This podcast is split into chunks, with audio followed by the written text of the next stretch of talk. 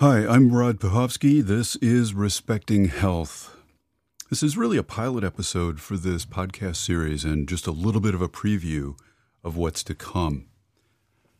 I've worked in the health field for 20 years now, and that's that's really hard to believe, but I've learned a lot, and it's mostly from the perspective of information technology.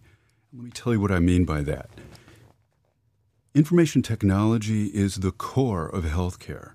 It's an information dependent business line of work, and I had exposure to a lot of different perspectives and the different priorities and the capabilities of the different individuals who are trying to improve health using technology. But I had exposure too to the provider world and payers, the supply chain, pharmaceuticals, technologists, policymakers, and even patients. But I've got opinions that I could rarely share because I was working for some company. And now, through this, I can share my opinions and I can bring you people the voices of people who have opinions too.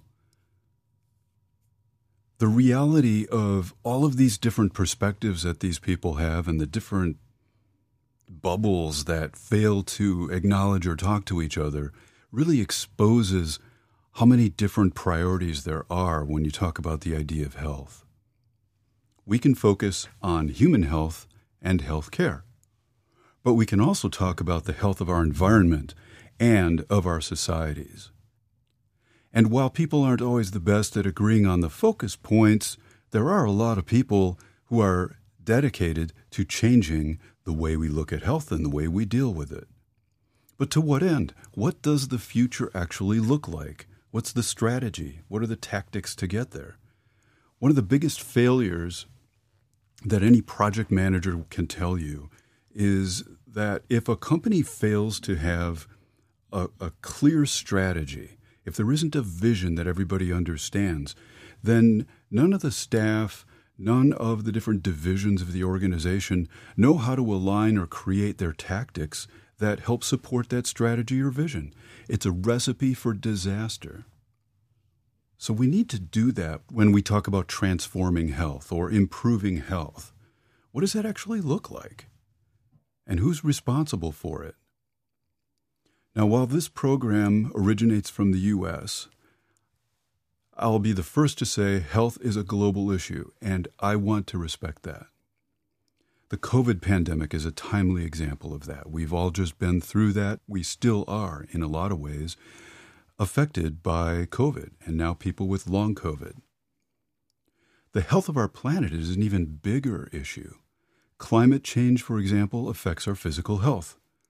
It also affects our water and our electrical and our other infrastructures. It has something to do with human migration patterns, social and political processes.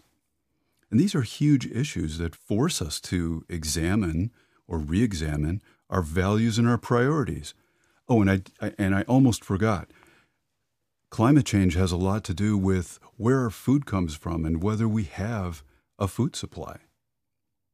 Where do our human capabilities and responsibilities lie?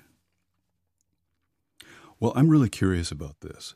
And through the Respecting Health podcast, I'm going to be talking to a real wide variety of people with different perspectives on the health of people and our societies and the planet. I want to find out what people in and outside of the healthcare system think. What about different generations, young people, cultures? What are they working on? Significant change often comes from outside. A broken system is not always equipped to fix itself, especially when systemic change is truly required. And I'm really serious too about wanting to hear from young people.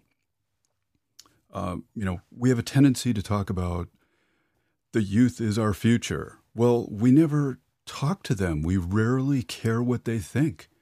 We expect people who are 15 and 20 and 25 years old to come into an already broken system or a system that's just not going to meet, meet their needs in their in their futures we have to create systems that continuously evolve to meet the needs of how society is changing.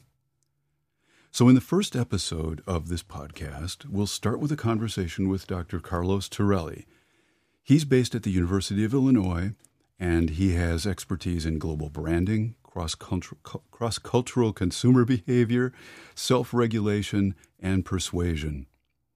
And in this excerpt, we talked about individualist versus collectivist societal approaches and how that can affect values.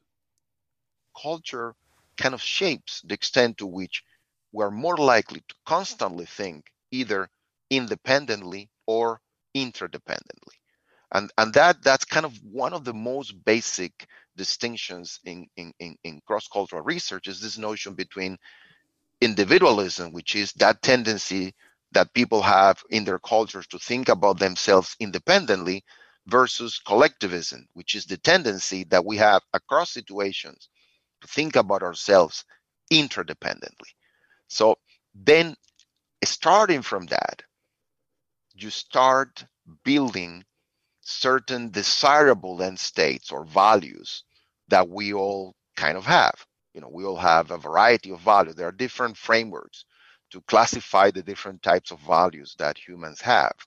Uh, but they can be again divided broadly into categories of values. One category, which is desirable end states associated with my independent self, which is like uh, self reliance or enjoying being by myself, enjoying the outdoors, enjoying you know exciting things. It's it's that that notion of I can do my own things and nobody dictates what I do. I'm free. I'm independent.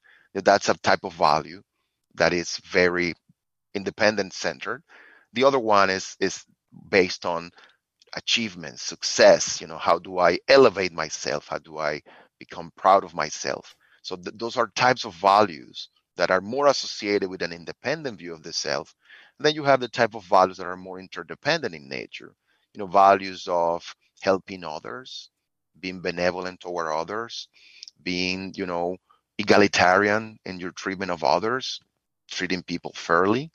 And then there are values that are related to protection of the group, like being safe, uh, not having social arguments or, or arguments that that deal with that that disrupt your social links with people you know the notion of being congenial the notion of being looking for harmony. Uh, you know those are desirable end states that are more associated with uh, the interdependent self. So so then culture start by shaping yourselves which self you kind of are gonna be sampling from more during the day you know thinking more in this individualistic or collectivistic terms. And then they're going to start also to push you in what are the desirable end states for this self that you want, which is more of the self reliance or achievement or status seeking, which is more of the individualistic aspect, or more of the, you know, harmony seeking, safety for my group or myself, and, or, you know, harmony with others, or egalitarianism, or social justice with others, helping others. That's more of the collectivistic. So, and then from there, everything kind of then you, you use that in different contexts. Uh, and in different contexts, then you either bring your individualistic self and values or your collectivistic self and values, and and then culture kind of shapes again what's the likelihood that that these values are going to be brought to the fore. Uh, but it's not like culture is always super perfect predictor of what you do.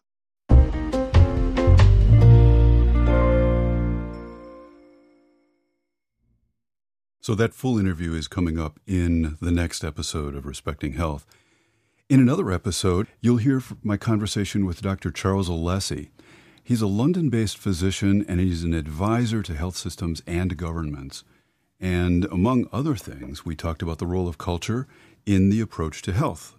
I think the biggest um, mistake I've seen repeated uh, over 20, 30 years is people ignoring those cultural relationships. So, um, so I think I think the likelihood um, uh, uh, is that it's more it's really dangerous to ignore the fact that healthcare needs to be contextualized within a culture and within a society. Um, we've seen some real examples of this. People, for example, taking technology, technological solutions which work in one jurisdiction, transferring them to another, and being terribly surprised where nothing happens. They're not taken up. And a lot of that is, is related to culture. Um, and I think it's a, it's a bigger debate and a bigger issue than what we understand by culture. It's not only associated with for example, people's perception of mental health, uh, pe- which of course has to be contextualized perhaps even more than other conditions, um, uh, but also around the way people respond to assistance, respond to engagement, uh, uh and, and also their understanding of their responsibilities to a state. Now, this is actually quite complicated because what I'm saying is that a citizen has responsibilities to himself or herself uh, and their family and their carers, um, but also in some jurisdictions feel they have a responsibility to the state, uh, which means, in essence, um, that um, uh, uh their behavior is altered by the fact uh, that the state is expecting them to do something. Do you have any examples of that? Well, I mean, you don't need to go very far um, uh, uh, uh, in, in, in, and sorry, dig very deep because you can see that easily. A typical example would be Japan. Um, uh, in Japan, for example, there is a history of low vaccination, um, uh, and this is something which has always, you know, it's always been there over. Cent- well, it, it is a century or so, perhaps, because vaccination hasn't been around for many centuries. But um, uh, so the Japanese tend not to get vaccinated quite as much, both childhood vaccinations and older people's vaccinations in particular, things like herpes zoster and uh, now, of course, COVID and everything else. And with the COVID pandemic, uh, it was really noticeable that um, uh, older people were not being vaccinated when they really needed to be vaccinated.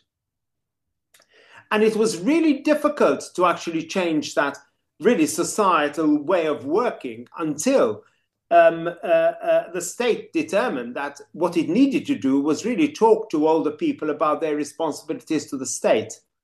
And they responded really quite quickly, and vaccination uh, rates went up really quite quick because they felt they shouldn't be a burden on the state.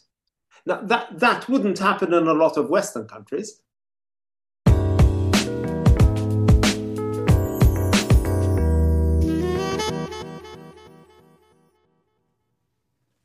Okay, so both of those interviews are coming up in future episodes, uh, which will be coming out soon. I really hope you'll join me in this journey. I don't have all the answers. Um, I've got some ideas and I've got opinions, and I hope that you know you'll tell me when I'm wrong or you disagree. Is there a person or an organization you'd like to hear from? Is there a topic you'd like covered? You can write to me at feedback at respectinghealth.com. That's feedback at respectinghealth.com. I'm excited about this project. I hope you are too. Again, please join me. I'm Rod Piechowski. See you next time on Respecting Health.